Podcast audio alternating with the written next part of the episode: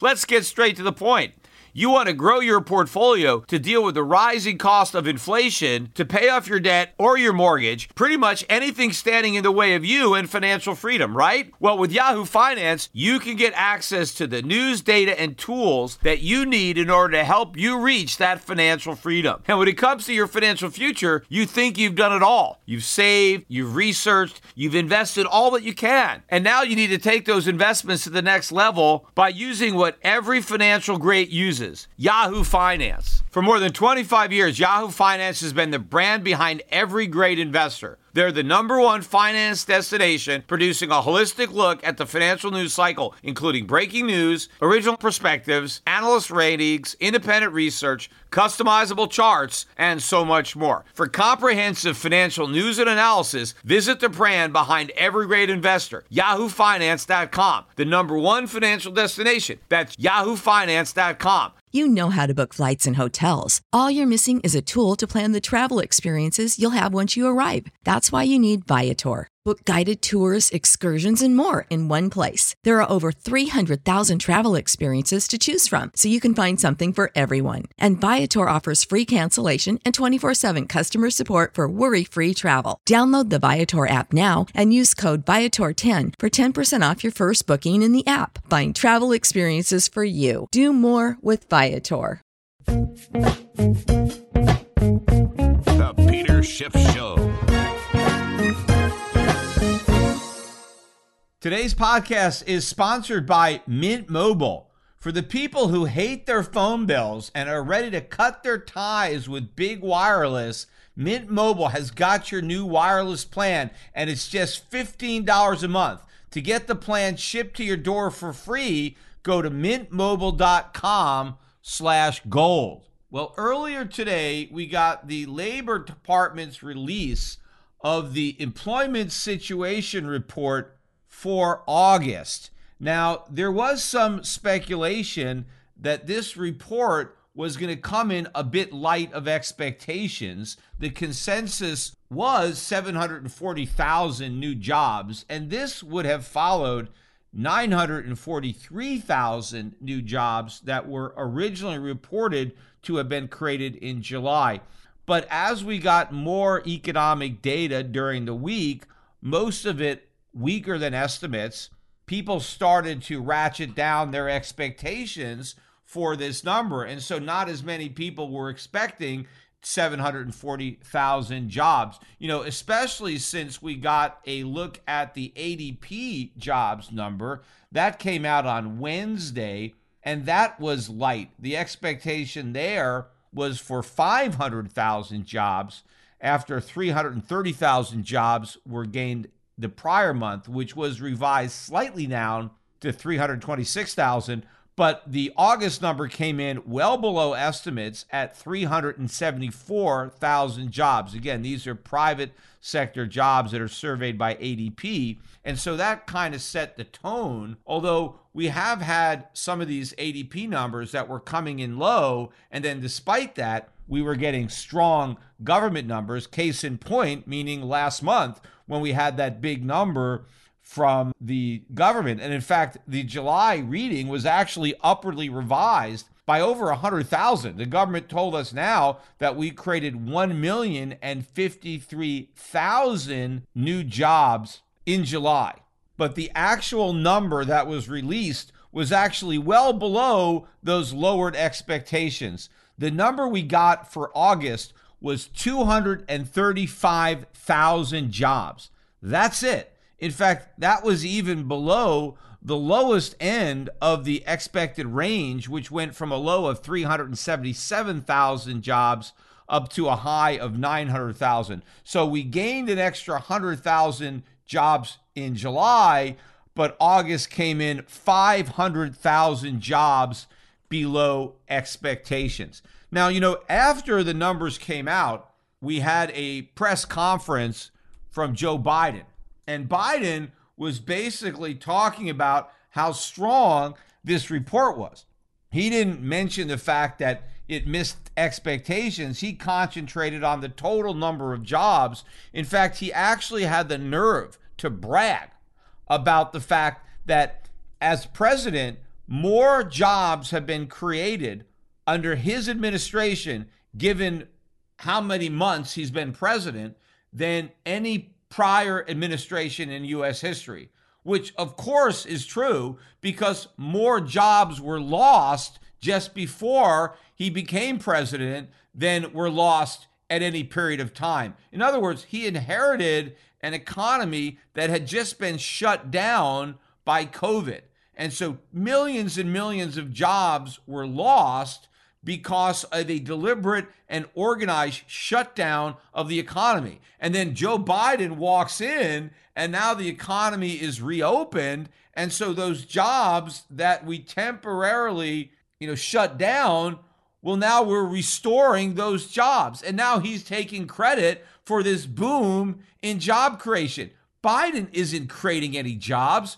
These jobs were here before Biden was president. The people that had those jobs, that temporarily left those jobs before Biden took office, are now returning to those same jobs now that Biden is in office. So it's just the luck of the draw. He just happens to be president when those jobs are coming back. Yet he has the nerve to claim credit for actually creating those jobs, as if there's any creation going on. We are restoring the jobs that we already had. But the fact of the matter is, more jobs would have been restored, but for Biden. Biden's policies are actually keeping many people unemployed because Biden is increasing and extending the incentives to remain unemployed, not to return to work. So the reality is, more jobs would have been restored if Biden wasn't president.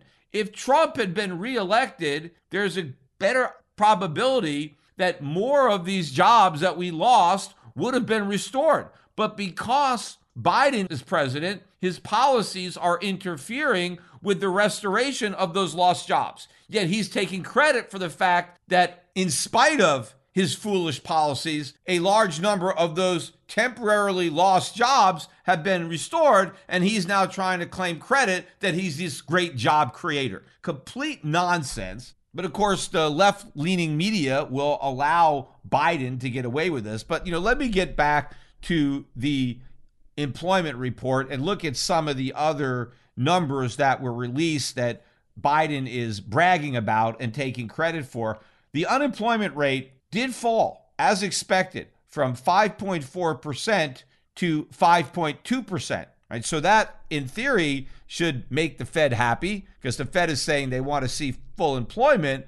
But what won't make the Fed happy is the failure of the labor force participation rate to improve. It was at 61.7% last month, and the expectation was for an increase to 61.8% in August. Instead, the rate held steady at 61.7%. So a lot of workers still on the sidelines. Of course, we know why, right? They have a financial incentive to stay on the sidelines and not to come into the game because why come into the game if you get paid more not to play and not to assume all the other risks associated with going to work. Some of them might be COVID or the Delta variant. So there's another reason why people would prefer to stay at home rather than go to work. But of course, there are a lot of other reasons for that preference. And when you pay people not to work, well, a lot of people take you up on that offer.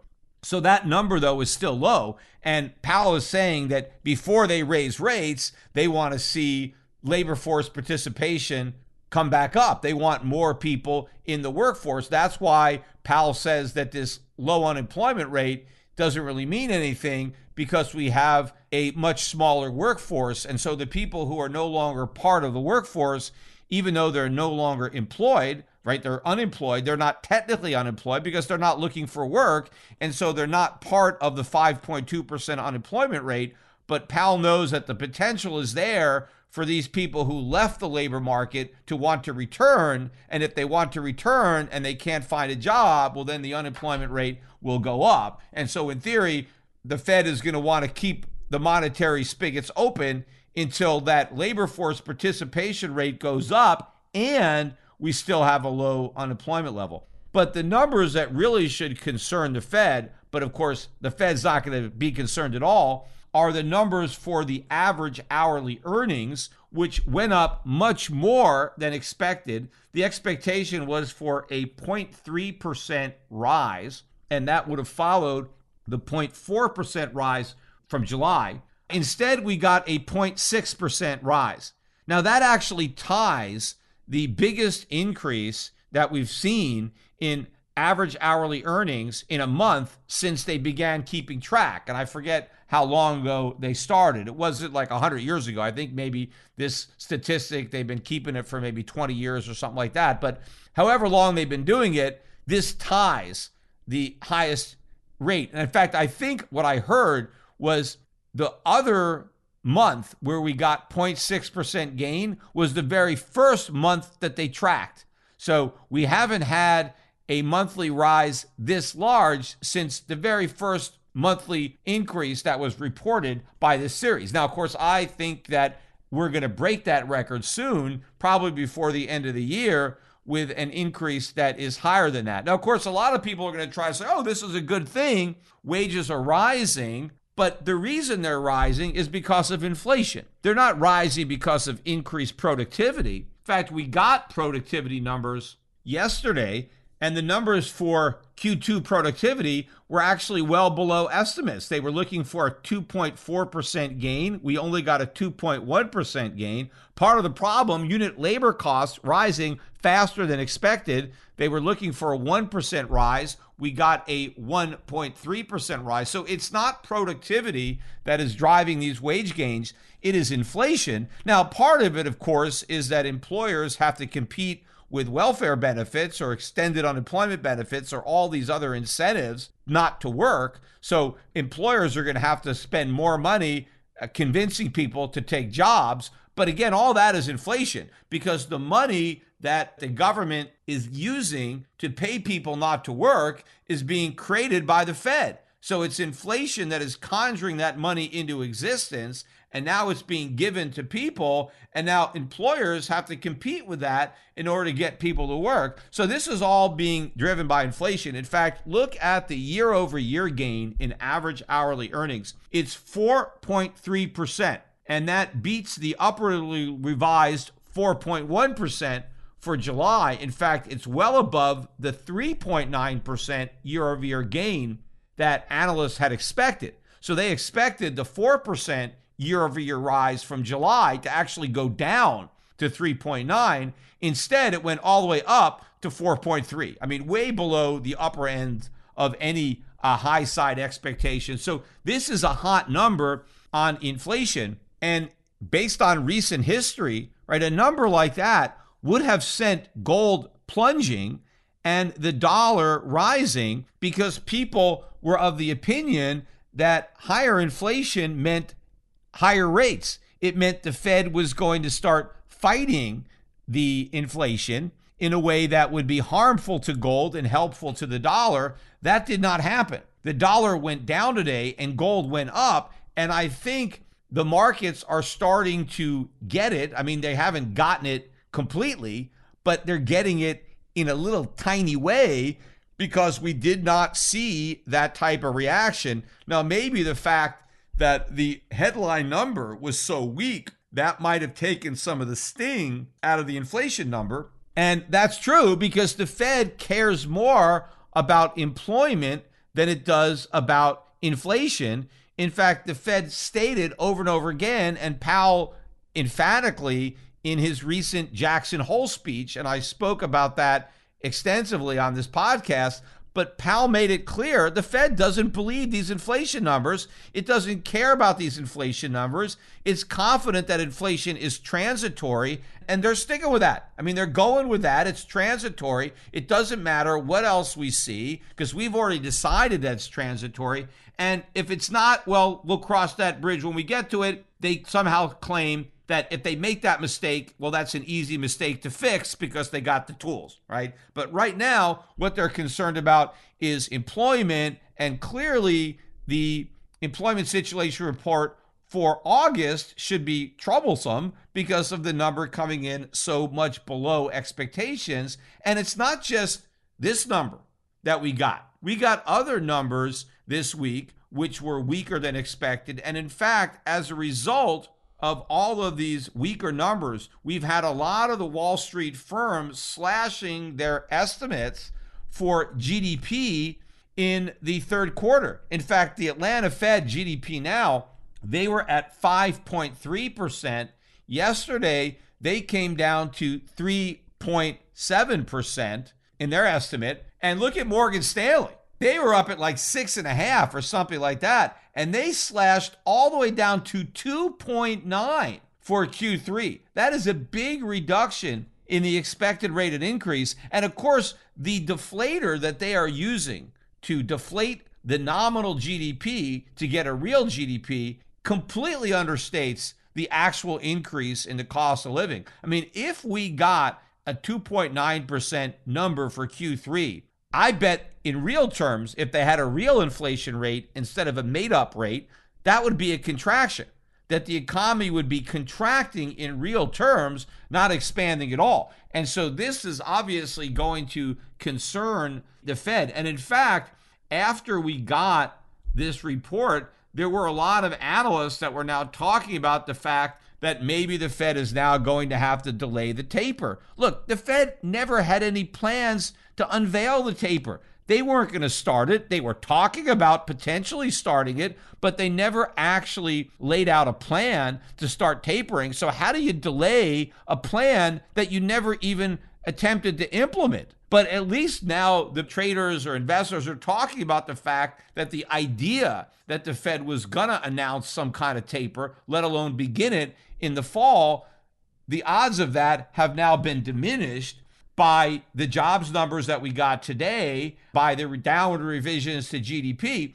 But you know, the inflation numbers, it's not just that these numbers are hot and hotter than expected, and that the Fed has said that they don't care, because the only thing the Fed said they care about is expectations. That is what Powell laid out in his Jackson Hole speech. He said that the mistake of the 1970s was that the Fed did not realize that inflation that would have been transitory ended up not being transitory because the public ended up expecting inflation. And it was the public's fault because they didn't realize that the inflation was transitory. They weren't as smart as the Fed. And they started to just raise prices and demand pay increases because they were too foolish to realize that the inflation was transitory. And so these expectations got built into the economy and they gained traction and that is what caused all the inflation of the 70s was the public's not understanding that it was transitory and overreacting and then expecting a bunch of inflation that we never would have had if they didn't expect it, which of course is all nonsense because Powell is not talking about the true causes of inflation, the excess money printing to fund the Great Society programs, war on poverty, Medicare, Medicaid, Vietnam, going to the moon, all that stuff. That's why we had all that inflation. It had nothing to do with the public's expectations. But one of the ways that you now can see that this is all a bunch of BS is we actually got some numbers on the public's expectation of inflation in the consumer confidence report that came out on Tuesday. And the confidence number was expected to drop somewhat. It was 125.1 in July. And the expectation was for decline to 123. Not that big a decline, kind of a modest slip in consumer confidence. Instead, confidence plunged all the way down to 113.8. Big plunge.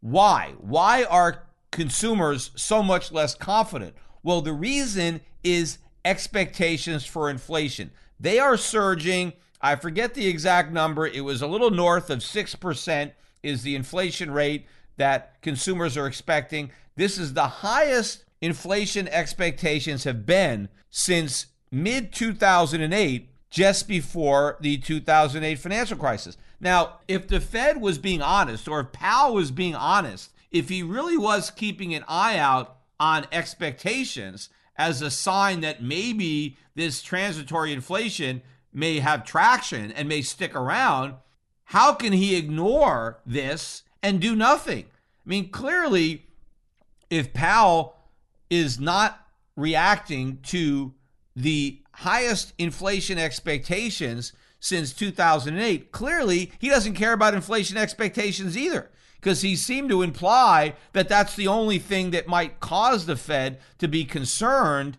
and might cause it to alter its policy and maybe tighten sooner rather than later would be if expectations got too high. Well, they've already gotten high. They're the highest they've been since 2008. You know how to book flights and hotels. All you're missing is a tool to plan the travel experiences you'll have once you arrive. That's why you need Viator. Book guided tours, excursions, and more in one place. There are over 300,000 travel experiences to choose from, so you can find something for everyone. And Viator offers free cancellation and 24 7 customer support for worry free travel. Download the Viator app now and use code Viator10 for 10% off your first booking in the app. Find travel experiences for you. Do more with Viator. Traffic jams, tailgating, pileups. Ugh, the joys of driving. How could it get worse? The federal government wants to have a say in what you drive. That's right. The Biden administration's EPA is pushing mandates that would ban two out of every three vehicles on the road today. Don't let Washington become your backseat driver. Protect the freedom of driving your way. Visit EnergyCitizens.org. Paid for by the American Petroleum Institute. When you need mealtime inspiration, it's worth shopping Kroger, where you'll find over 30,000 mouthwatering choices that excite your inner foodie. And no matter what tasty choice you make, you'll enjoy our everyday low prices, plus extra ways to save, like digital coupons worth over $600 each week. You can also save up to $1 off per gallon at the pump with fuel points. More savings and more inspiring flavors make shopping Kroger worth it every time. Kroger, fresh for everyone. Fuel restrictions apply. And here's an important fact what happened in 2008? Why did consumers not get all the inflation that they expected? Well, because something happened that they didn't expect, and that was the financial crisis. So we had the 08 financial crisis, we had collapsing real estate prices, we entered into the worst economic downturn since the Great Depression, and we had a huge rally in the dollar. And so all of those things work together to diffuse that inflation time bomb. So the reason we didn't get all that inflation is because we had all these other factors that intervened and prevented it from happening, right? If real estate prices crashed, well, now consumers didn't have uh, their ATMs anymore to buy stuff. If the economy collapsed and a lot of people lost their jobs, they didn't have money to buy stuff and the dollar went up. That kept a lid on consumer prices and energy prices collapsed because of the financial crisis, because of the big rally in the dollar. Oil went from $140 a barrel all the way down to like 35. I mean, when you have that kind of collapse in the price of oil, that does a lot to bring down the official inflation rate. Obviously, consumers did not expect that to happen back in summer of 2008. They were optimistic on the economy, but what they were doing is seeing the price increases that they had been experiencing over the past 6 months, 12 months and just assumed that those increases were going to continue. Now, the question is, today consumers are now just as worried about inflation as they were in 2008. But of course, prices are still lower. I mean, oil isn't even close to where it was in 2008. But obviously, other prices are going up to such a degree that consumers are as worried now as they were then. Except, is there something on the horizon, something lurking out there that's going to defuse the bomb again? Or are consumers going to be right this time? And are their inflation fears going to be validated? Will these expectations be met? In fact, not only will they not be met, they will be exceeded. So, in other words, I think the consumer is going to end up being wrong again when it comes to expectations. In 2008, they expected more inflation than we got. Well, now in 2021, they're expecting less inflation than we're going to get because I think it's going to be even higher than what people expect and obviously much higher than what the Fed claims to expect because is there another financial crisis writing around the corner? Are we going to see a collapse in commodity prices like we did in 2008? No, I think commodity prices are just beginning their bull markets. In 2008, they were ending bull markets. Are we going to get a big rally in the US dollar? No, the dollar was making a major bottom in 2008. It was the end of a dollar bear market and the beginning of a dollar bull market. I think it's the reverse right now. The dollar has just ended that big bull market and we're now beginning a bear market. So we're starting a bear market in the dollar, we're starting a bull market in commodities. The Fed is printing money like crazy there is nothing there that is going to derail this inflation juggernaut. I mean, only if the Fed decides to aggressively fight inflation with significant rate hikes and significant quantitative tightening, but there's no chance they're going to do that. In fact, they're going to do the reverse of that. Not only is the Fed not likely to taper, they are far more likely to actually expand QE, to start buying more bonds on a monthly basis than they're buying right now. And that's true even if they begin the taper, because if they begin it, it'll just be window dressing, it'll be temporary because the Fed will quickly reverse policy. Because if talking about tapering can be so harmful to markets, imagine how much more harmful actually tapering could be. So the minute they start to taper, they will quickly worsen the conditions, and then that will force them to do the about face and go to an even bigger QE program. But again, it's my feeling that they're not even going to go there. That before they even get around to the first taper, they're going to be ratcheting it up because I think these economic numbers are going to keep getting weaker. I think consumer expectations are going to be exceeded. Inflation is going to get higher and higher. And if consumer confidence is now dropping because inflation is picking up, if inflation continues to pick up, and it will because the Fed's going to ignore it and they're going to keep on creating it, well, then confidence is going to keep on slipping and the whole economy is going to be rolling over into recession unless the Fed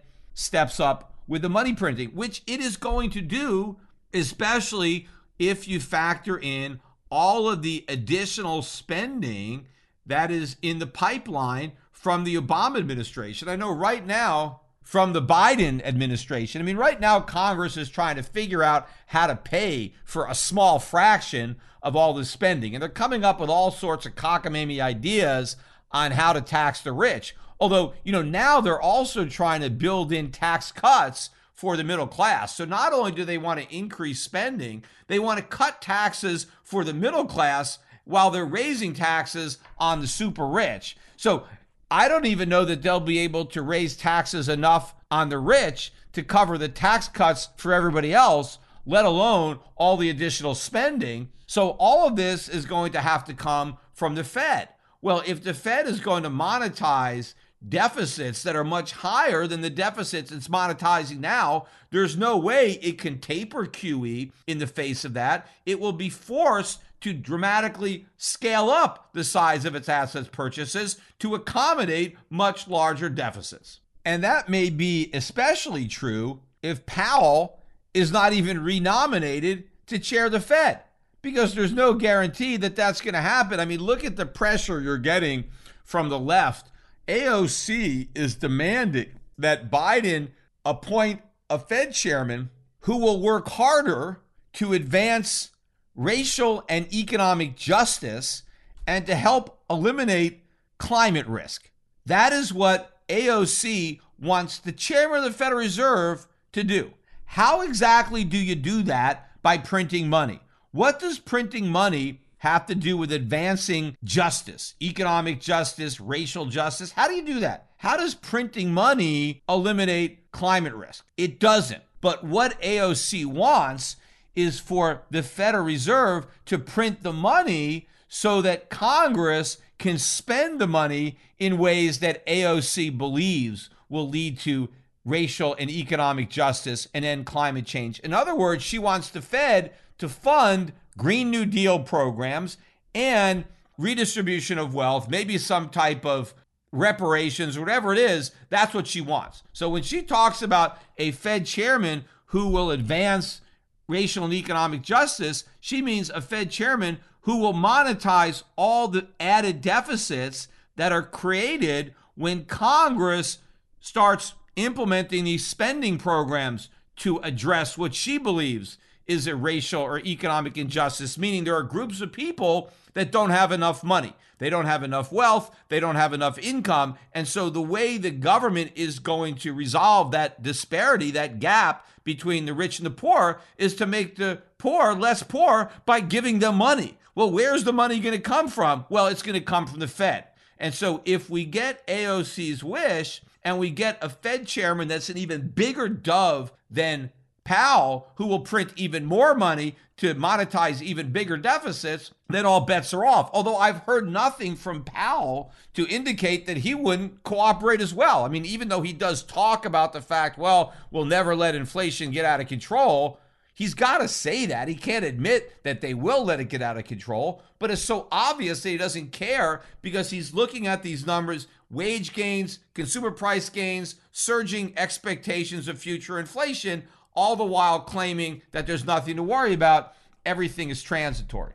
The irony, of course, of what AOC wants, right? She wants a Fed that will print more money, that will keep interest rates low. That is precisely the reason that the wealth gap is so large. It's because the Fed is making the rich richer through policies that favor assets and making the poor poorer by destroying the value of their savings and their wages but also by making the economy less productive because money that would otherwise be invested productively in plant and equipment that would improve labor productivity instead goes to fund speculative excesses on Wall Street that doesn't really improve productivity. Instead, we just get bigger trade deficits that are made possible by the dollar's reserve status. And so it's the very inflationary monetary policies that AOC wants the Fed to expand in an effort to fight income inequality, that's the very reason that incomes are so unequal.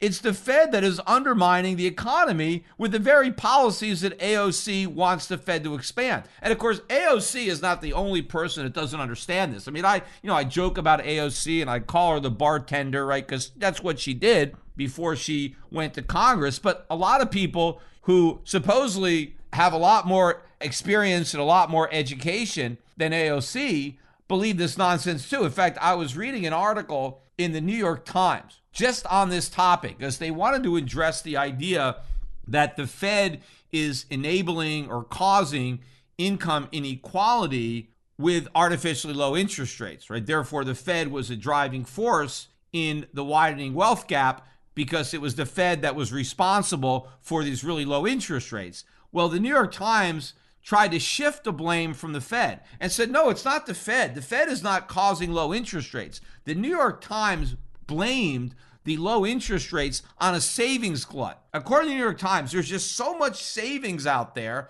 that interest rates are at rock bottom because everybody is saving and there's not enough people borrowing money. So we have a shortage of borrowing. We have this glut of savings. And because we have this enormous amount of savings, all the savers are competing for this tiny number of loans, and therefore interest rates are at rock bottom. I mean, what a bunch of nonsense. I mean, certainly when it comes to the United States, there's no savings glut. I mean, nobody is overloaded with savings. We're all to our eyeballs in debt, right? We have the opposite of a savings glut. We've got a dearth of savings. We've got a glut of debt, consumer debt, business debt, government debt, right? We have a ton of debt. But even if you look at the savings outside the United States, it's still not nearly enough to be responsible for interest rates being this low. I mean, it's clear that it's central banks. I mean, if they want to kind of shift some of the blame from the Fed to the ECB or the Bank of Japan, okay, they're cooperating in this. Obviously, if those central banks didn't have their interest rates at rock bottom levels. If they had higher rates, there would be a lot more pressure on the Fed to raise rates. Otherwise, the dollar would implode and inflation would explode. But it is government, it is central banks that are artificially manipulating interest rates. The idea that we have a savings glut is a myth. In fact, one of the reasons that we don't have any savings is because interest rates are so low. What kind of fool is going to save money when rates are this low? And in fact, with their monetary policy, the Fed has inflated asset bubbles all over the place. That is enticing people who might otherwise save to gamble instead because they're so confident they're going to win. And the Fed has created all this momentum in all these risk assets. So you either can save your money and get no interest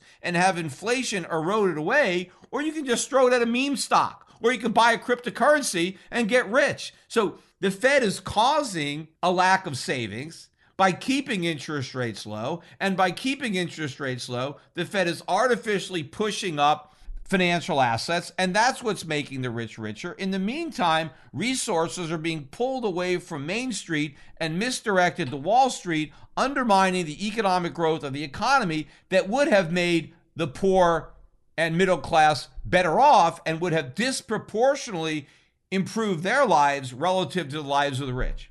Are you tired of getting ripped off by the big wireless providers, of being promised deals that seem too good to be true until you find out they're not? Because there's always something lurking in the fine print. There's always a catch. So when I first heard about Mint Mobile and that they offered premium wireless service for just $15 a month, my first thought was, what's the catch? But you know, after doing a deep dive, it all makes sense. There is none.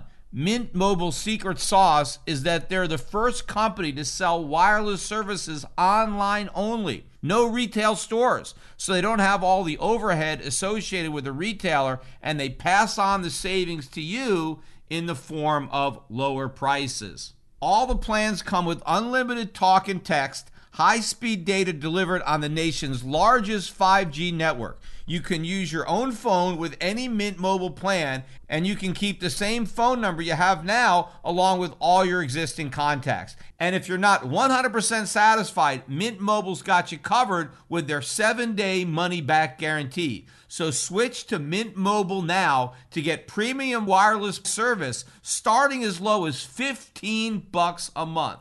That's right, $15 a month. In fact, we're getting a phone for our eight year old son, Preston, and we chose Mint Mobile as it's half the cost of adding another line to our existing plan. And to get your new wireless plan for just 15 bucks a month and to get the plan shipped right to your front door, all you got to do is go to mintmobile.com slash gold. That's mintmobile.com slash gold. So take some of the sting out of inflation by cutting your wireless bill to just 15 bucks a month at mintmobile.com slash gold. One other thing too that's been happening that I think also pushes taper to the back burner as if it was ever on the stove to begin with. Look at all the natural disasters that have been happening. Of course, they happen all the time, but as a result of these natural disasters, there's going to be more government spending. I mean, first of all, we got the horrific fires up in Lake Tahoe in California doing incredible damage over there. Then we just had the hurricane. Fortunately, the, the levees held, and so the damage wasn't nearly as bad as it could have been had those levees not worked. Remember, that was why Katrina did so much damage. Ida, category four hurricane, could have been very bad had those levees not held, but still a lot of damage where the hurricane made landfall, a lot of windblown damage, very destructive storm, but not only for uh, Louisiana, but the Northeast. As a result of this hurricane passing, we had massive flooding all over the Northeast. Look at what's going on in New York, New Jersey, all the way up, I think, through Maine. Terrible floods from the storms. Again, a lot of damage, a lot of it covered by insurance, a lot of it not covered by insurance. I'm sure a lot of government bailout money is going to come, and we're still early in the hurricane season. So who knows how many more hurricanes are likely to hit. And the other problem here is this is putting even more upward pressure on prices because whatever homes are destroyed by fires or hurricane or flood, they need to be rebuilt. We already don't have enough homes.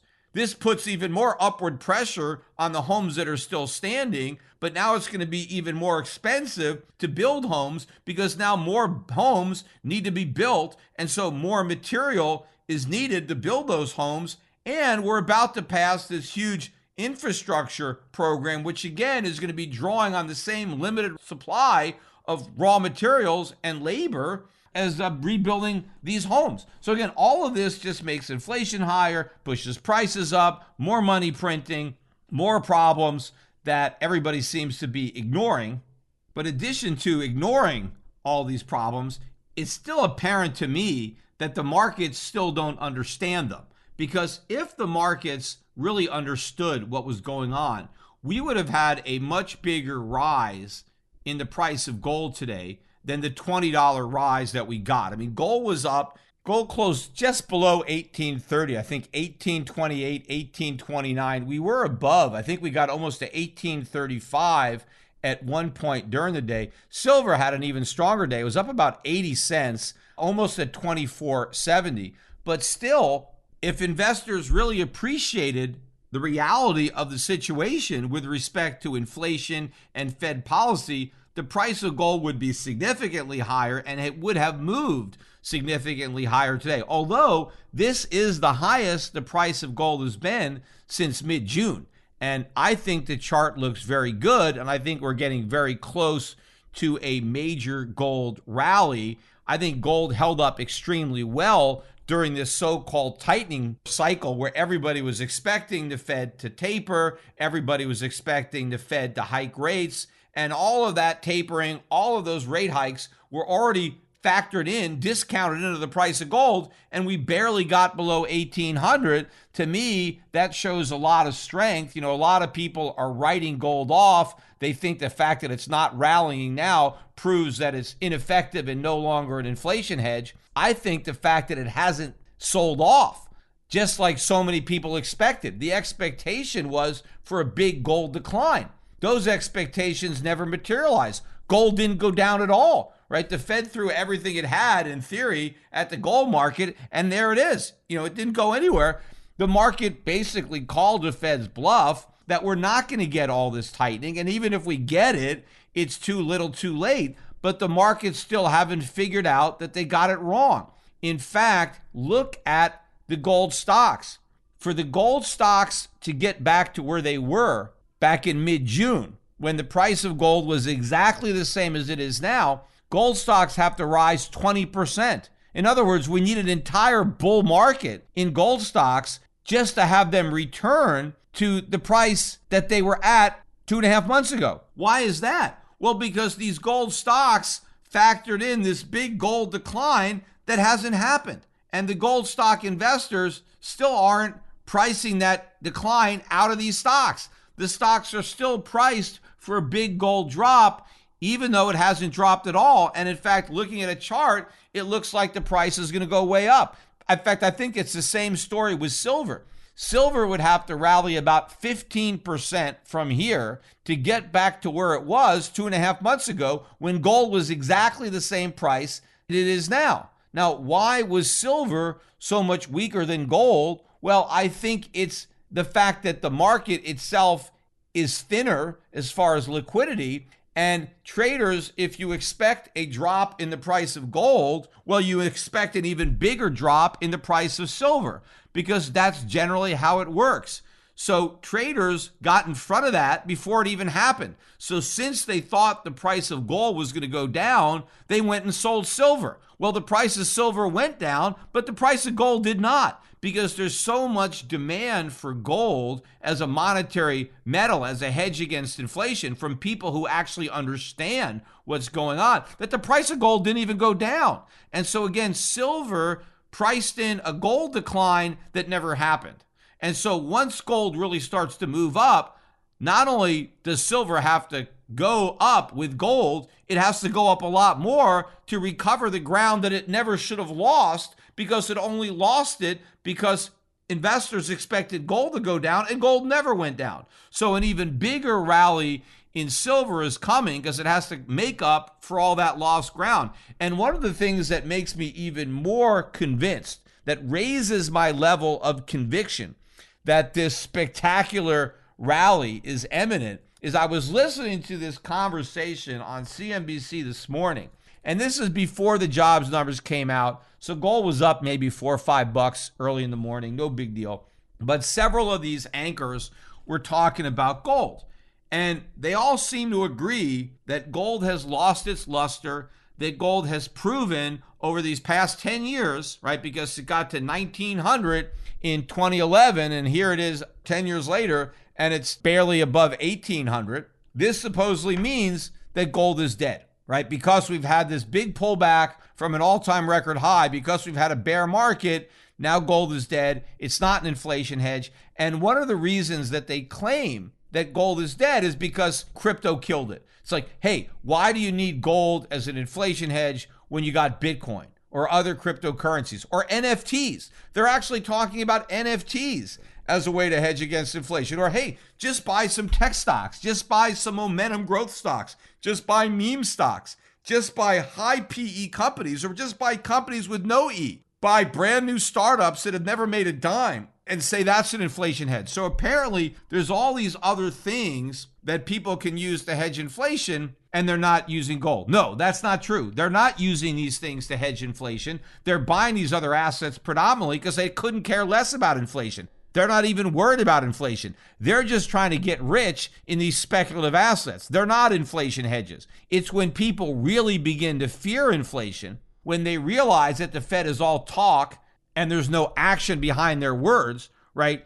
They have no stick. They're just speaking loudly. When they figure this out, they are going to want an inflation hedge and they will buy gold and they will buy silver and these prices are going to go way up. But the fact that these regulars, these the hosts on CNBC are so convinced that gold is dead, that gold has proven that it's no longer a hedge. That is exactly what you would expect to hear from CNBC just before a major gold rally because you know they're going to get this wrong. They're going to get fooled by every bubble. They're going to buy into any head fake that the market is going to throw at you. And that's exactly what this is. And that show reflects the public opinion. And the public opinion is generally wrong. So if CNBC is telling you gold is finished, that it's been replaced by crypto, you know that gold is just getting started. And in fact, if you're holding on to crypto, that's yet another reason to sell. And I know as I'm doing this podcast, all the Bitcoin guys are feeling very excited because Bitcoin is back above 50,000. Although I think the Ethereum guys are even more excited because Ethereum rose above 4,000, although as I'm recording this, we're slightly below, we're 39 and change. And you know, all the people who try to argue that Bitcoin is better than gold, that it's a better store of value than gold because the price has gone up, right? That's what everybody says. Hey, Bitcoin has proven that it's a better store of value than gold because over the last 10 years or since Bitcoin was invented in, in 2011, Bitcoin's price has gone up a lot more than gold's price. Therefore, it's a better store of value. That argument is complete nonsense because price and value are two different things, right? You can't be a store of value unless you have value to store. Bitcoin doesn't have any value to store. Gold has value, it has the value of the metal. I could use my gold as a metal today, or I can store it for somebody else to use as a metal in the future or to use personally in the future. But what you're storing is all of the metallic properties that gold is used for. But when you store Bitcoin, you're not storing anything that anybody can use. You know, I did this debate today on uh, Peter McCormack's uh, podcast, What Bitcoin Did. And the argument was made that you're storing electricity, you're storing energy when you buy Bitcoin. And it's just a laughable argument. Yes, it takes energy to create a Bitcoin. A lot of energy is wasted to solve the math problems that result in a Bitcoin, right? Which the Bitcoin community calls mining. So you you expend a lot of energy mining a Bitcoin, but at the end of the day, you've mined nothing. So you've wasted that energy. That energy can't be released. It's not like the energy used to solve that math problem is somehow preserved inside that digital token and that I can release the energy at some point in the future. When I tried to make that point, they said, well, you can use the Bitcoin to buy energy. Well, that doesn't mean you're storing the energy. You have to buy energy from somebody else who produced it. You're storing nothing when you're storing Bitcoin. But that's the kind of cockamamie things that the Bitcoin community comes up with. And if you don't look beneath the surface, oh, you know, it's backed by math and it's a storage of energy. It's a way to store energy. It's a way to waste energy. You don't store anything. But people don't dig down, they just accept this nonsense. But my point that I want to make here is if they argue with me that, well, Bitcoin is better than gold because had you bought Bitcoin 10 years ago, the price has gone up more than gold. And of course, that's true with everything. I mean, the price of Bitcoin's gone up more than stocks, gone up more than real estate. That doesn't mean it's better than real estate. It's different. You can't even compare Bitcoin to real estate. You can't compare Bitcoin to stocks. Yes, the price of Bitcoin has gone up more than stocks, but it's not comparable. They're very different. And the same is true with gold. Gold and Bitcoin have absolutely nothing common. So to say that, well, Bitcoin went up more than gold means nothing. It says nothing about gold. Gold is a conservative store of value. Bitcoin is a speculative digital token. They're as different as night and day. But if your argument rests on price, hey, well, the proof that Bitcoin is a better store of value than gold is the fact that it's gone up more. If that's what you're going to say, well, then Ethereum is better than Bitcoin. Because if you look at the appreciation of Ethereum since it was invented, right, it came on the scene six years ago. So if you go back to the birth of Ether and you compare it to Bitcoin over that same six years, Ethereum has gone up way more than Bitcoin. So, by the same argument that the Bitcoiners use to claim that Bitcoin is better than gold, you can use the identical argument to claim that Ether is better than Bitcoin.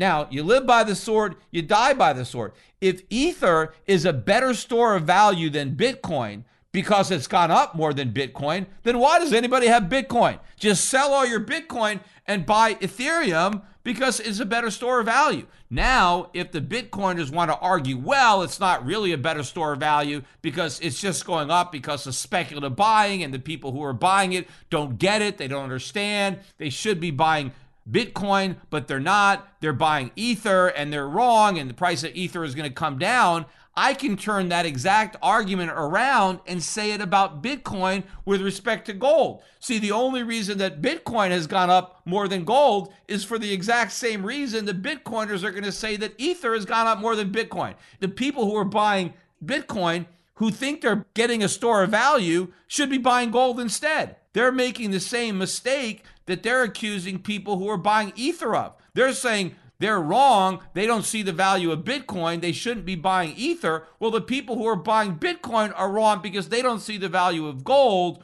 And conversely, they don't see the absence of value in Bitcoin, just like the Bitcoiners don't think there's value in Ether. Now, of course, there are some people who think there's value in both, but there are these Bitcoin maximalists that think anything that's not Bitcoin is a shitcoin, but they just don't realize that Bitcoin stinks too. Anyway, getting back to the markets, I said earlier that gold and silver were both up on the day. Silver had a much bigger percentage gain, but it has a long way to go because it has a lot of lost ground to make up for. But the dollar index was also weak, although not nearly as weak as it should have been given how bad these numbers are. But we closed at 92.11. That's off from 92 spot 70 approximately. That's where we ended the prior week. Interestingly enough, bonds were actually down today, yields were up. And the reason for that is if the Fed is less likely to taper, that means they're more likely to allow additional inflation, right? They're thinking, oh, if the Fed isn't going to taper, the economy could be stronger.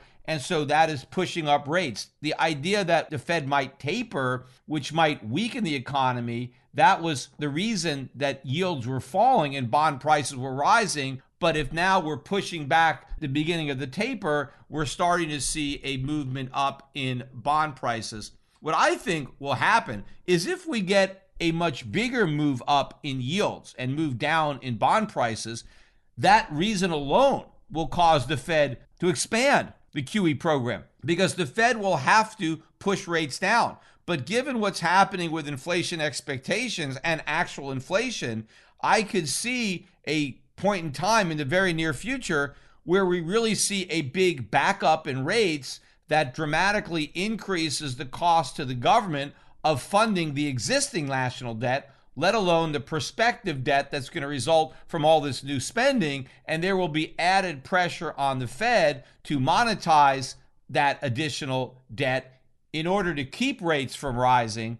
And that's what would caused the Fed to tear up these taper plans if it ever drafted those plans to begin with. And looking at a chart of bond prices and yields, it looks to me like we're close to a breakout in yield and a breakdown in price. Now, of course, we've been at this trend line before, and something always happens uh, to turn the market the other way, but we'll see. But it would be very interesting if bonds break down and gold breaks out at the same time. In fact, it would be a trifecta of problems if the dollar also broke down as bonds broke down and gold broke out. And we could be very close to those three events happening. Meanwhile, the stock market basically shrugged off the news. It really wasn't a big event. The S&P ended the day slightly down. The Dow down just a little bit more, but the Nasdaq even rose better than 1%. Not a new record high, but nonetheless we had a gain in the face of this weaker than expected economic news.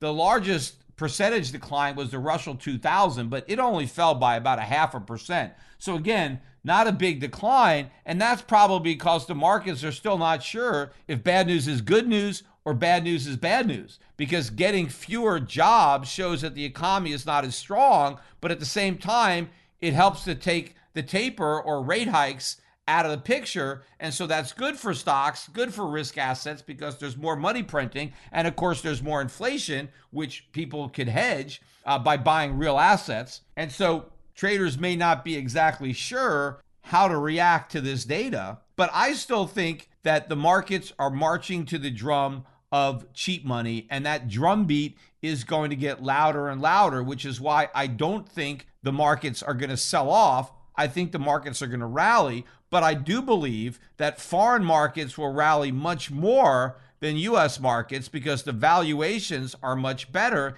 And I think the smart money is going to be getting out of the US, getting out of the dollar, looking for greener pastures. And believe me, the pastures are much greener overseas than they are here. And so I think this weak economic news is bullish for the markets and it's going to be even more bullish for foreign markets than it is domestic. It's going to be very bullish for commodities, uh, very bullish for emerging markets, and that's where people should be investing. And I want to finish up the podcast just by mentioning I did do this Q&A on Wednesday which was done live on my Instagram account. And initially I was going to do a Q&A on YouTube instead of a podcast, but then I ended up doing it on Instagram because I'm trying to reach out uh, to the Instagram audience a bit, trying to cultivate more followers on Instagram. So if you're not on Instagram, you should make a point of going there and following me if you want to participate in anything I do in Instagram, if you want to do it live. I did post the Q&A on my YouTube channel. It's not on the podcast channel, The Schiff Report. So if you listen to my podcast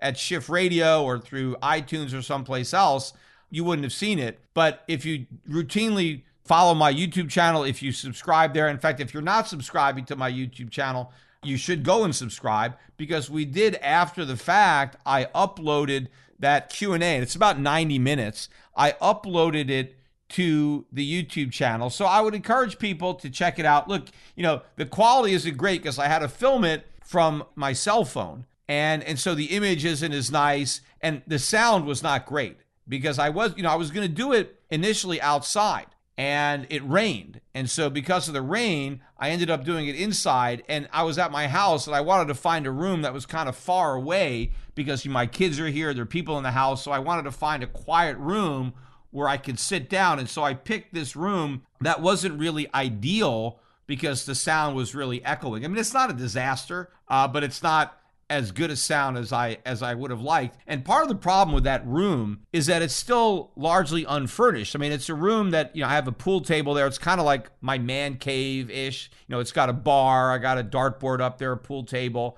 and I'm in the process of furnishing it, but everything is taking forever to furnish and the things that I'm waiting for. One story in particular that I want to include in the podcast, just to give you an example of what's going on. I ordered a rug for that room, and a rug would have really helped to absorb some of the sound and the echo. But I ordered this rug before COVID, right? Before COVID, before March of 2020. And of course, COVID delayed it. They kept saying, you know, it's a delay. We can't get the rug or the workers aren't working. So I'm waiting. I paid, I put a 10% down payment on this rug. And I just found out, like just within the last week or two, that the company that I bought the rug from, and this company is in Connecticut. It's a company that I've done business with. I bought furniture from them when I was there. Lillian August is the name of the company.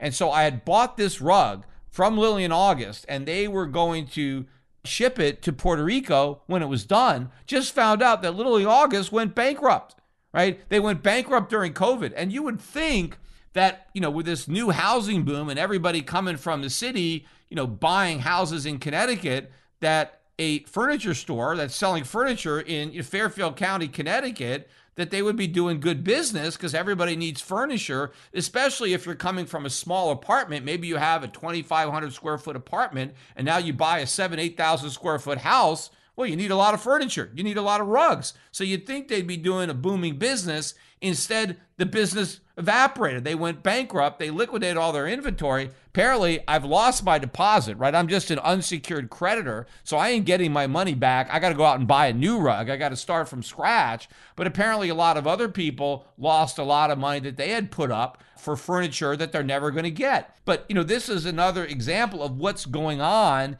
in the real economy. So many companies going bankrupt and the delays, how long everything is taking. I mean, I'm still doing a lot of stuff with this house, and most of the stuff that I'm doing, it's taking years to accomplish very simple tasks. And a lot of it has to do with the fact that we can't get the parts, can't get the material, the shipments are delayed, and everything that I need to buy obviously costs a lot more than it would have cost had I bought it before COVID, just costs a lot more now. And I get inundated with real life examples. People are sending me these stories all the time of their real world experiences with rising prices, with shortages. All this stuff is real. There is no indication that any of it is transitory. In fact, all the evidence suggests that we're just getting started, that these trends are going to accelerate, that the so called shortages are going to get bigger and bigger and bigger, as will the price hikes, especially when a lot of these companies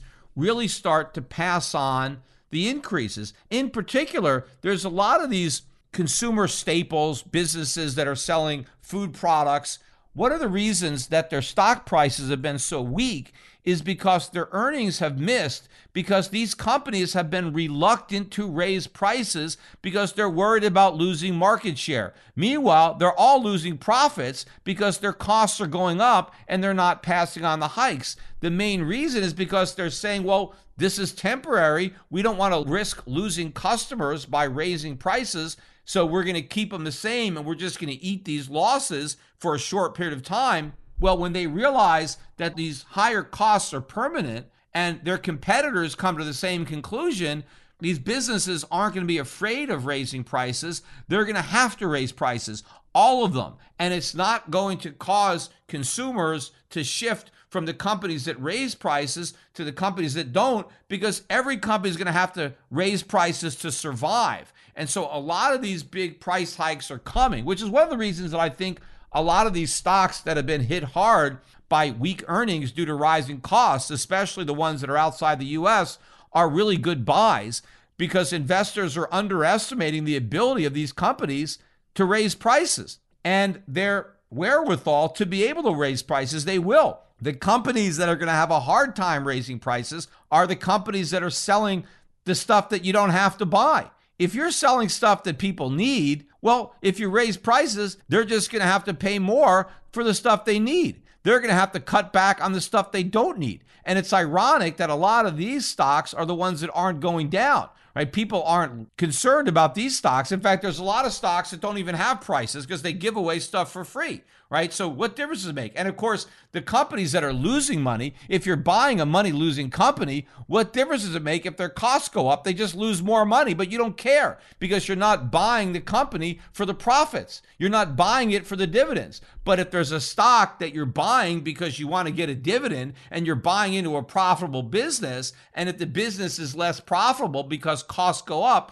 those stock prices are suffering. But the shares of the companies that don't make any money and no one even cares if they make money, those are the ones that are shrugging off the inflation. But ironically, those are the companies that are going to suffer the most damage and they're going to get the most pushback from customers when they do raise prices because they may be selling discretionary items. It's the companies that are selling these staples, non discretionary items that you need that are going to have the best pricing power. And ironically, those are the stocks that are suffering, and those are the ones that should be bought.